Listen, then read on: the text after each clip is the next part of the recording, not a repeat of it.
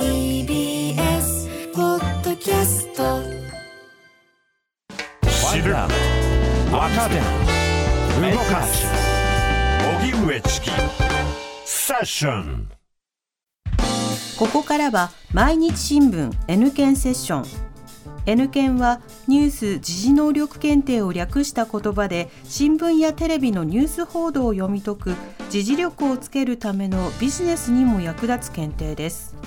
毎週月曜のこの時間はそんなニュース時事能力検定 N 検を目指す方に時事力をつけていただくため一つの時事問題に関するテーマを取り上げ解説とクイズでリスナーの皆さんと学んでいきます。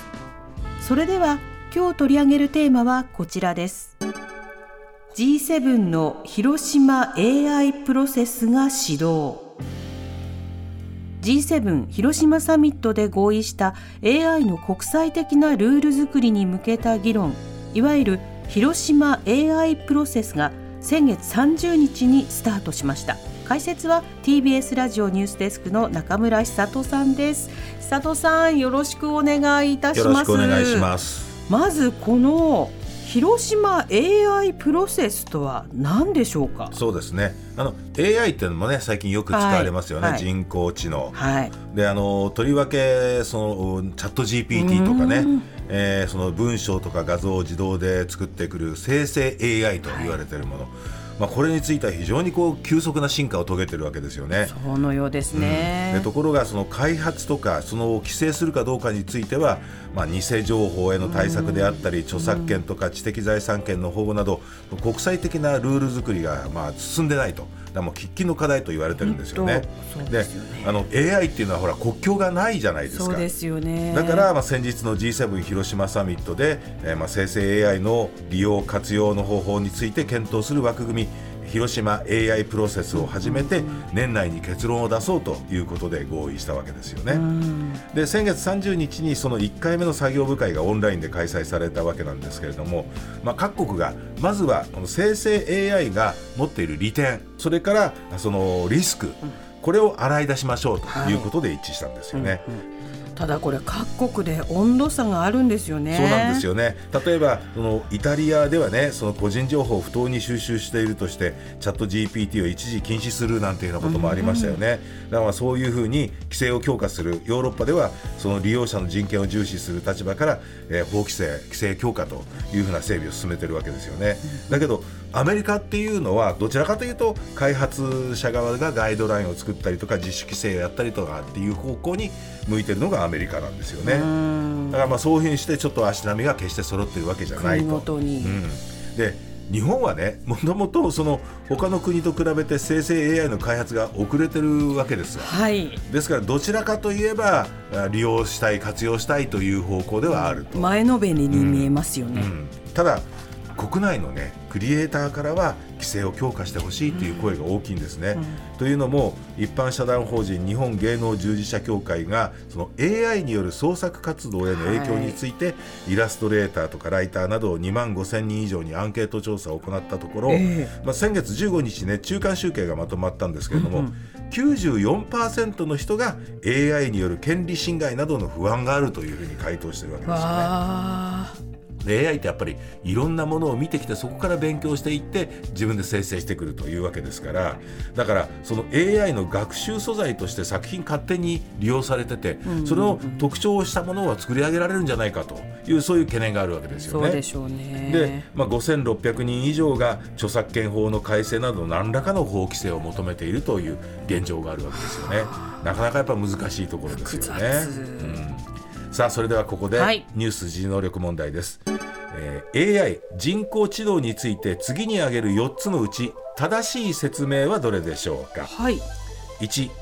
今の AI は膨大なデータから規則性を導けるが人間がルールを示す必要があるし画像や音声認識は苦手だ。2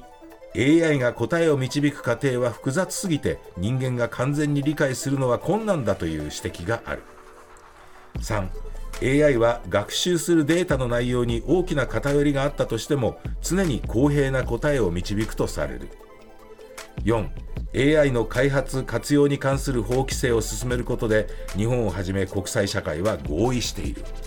はい。ラジオのお聞きの皆さんもどうぞ一緒に考えてみてください。シンキングタイムスタートです。はい。ではリスナーの皆さん一緒に考えましょうね。AI 人工知能について次に挙げる4つのうち正しい説明はどれでしょうか？1今の AI は膨大なデータから規則性を導けるが人間がルールを示す必要があるし画像や音声認識は苦手だ。2 AI が答えを導く過程は複雑すぎて人間が完全に理解するのは困難だという指摘がある。3 AI は学習するデータの内容に大きな偏りがあったとしても常に公平な答えを導くとされる。4 AI の開発・活用に関する法規制を進めることで日本をはじめ国際社会は合意している。はいシンキングタイム終了です。はーい。さあリスナーの皆さん一緒にお答えください。南部さん回答何番でしょこれは4番。うじゃない4番でしょうか。AI の開発活用に関する法規制を進めることで日本をはじめ国際社会は合意している。ブブー。あれ？国際社会に法規制が必要かどうなのかそれを求めようということで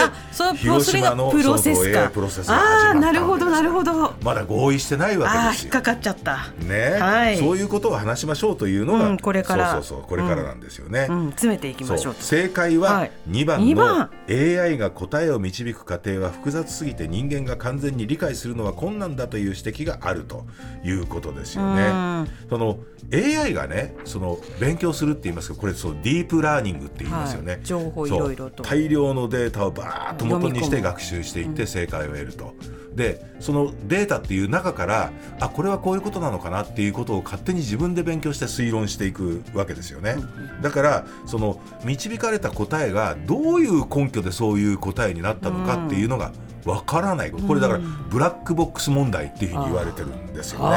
そうそう。で3番のね学習するデータの内容に大きな偏りがあったとしても常に公平な答えを導くとされるっていうのはこれはですね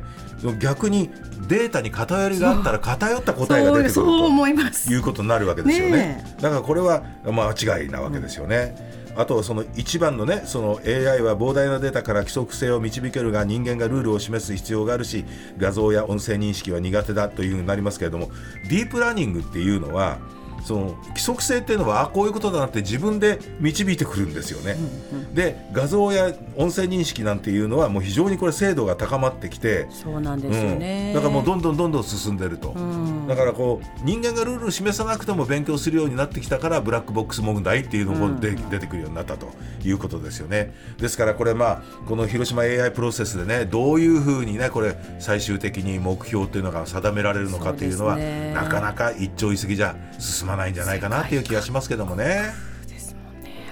久里さんありがとうございました。来週もよろしくお願いいはいたします、お願いします。さあここでプレゼントのお知らせです。ニュース時事能力検定の公式テキスト発展編を5名の方にプレゼントします。おはがきの方宛先は郵便番号107-8066 TBS ラジオ荻上チキセッションニュース検定公式テキストプレゼントの係までです。メールの方は ss954-tbs.co.jp で受け付けています。あなたのおところお名前お電話番号をお忘れなく。ニュース時事能力検定は年3回実施しています。次回の検定は11月12日日曜日に実施します。申し込み受付は7月3日月曜日からです。11月の検定では2級、準2級、3級の試験を展示でも受験いただけます。詳細は公式サイトをご覧になってください。毎日新聞 N 検セッション今日は G7 の広島 AI プロセスが始動をテーマに取り上げました。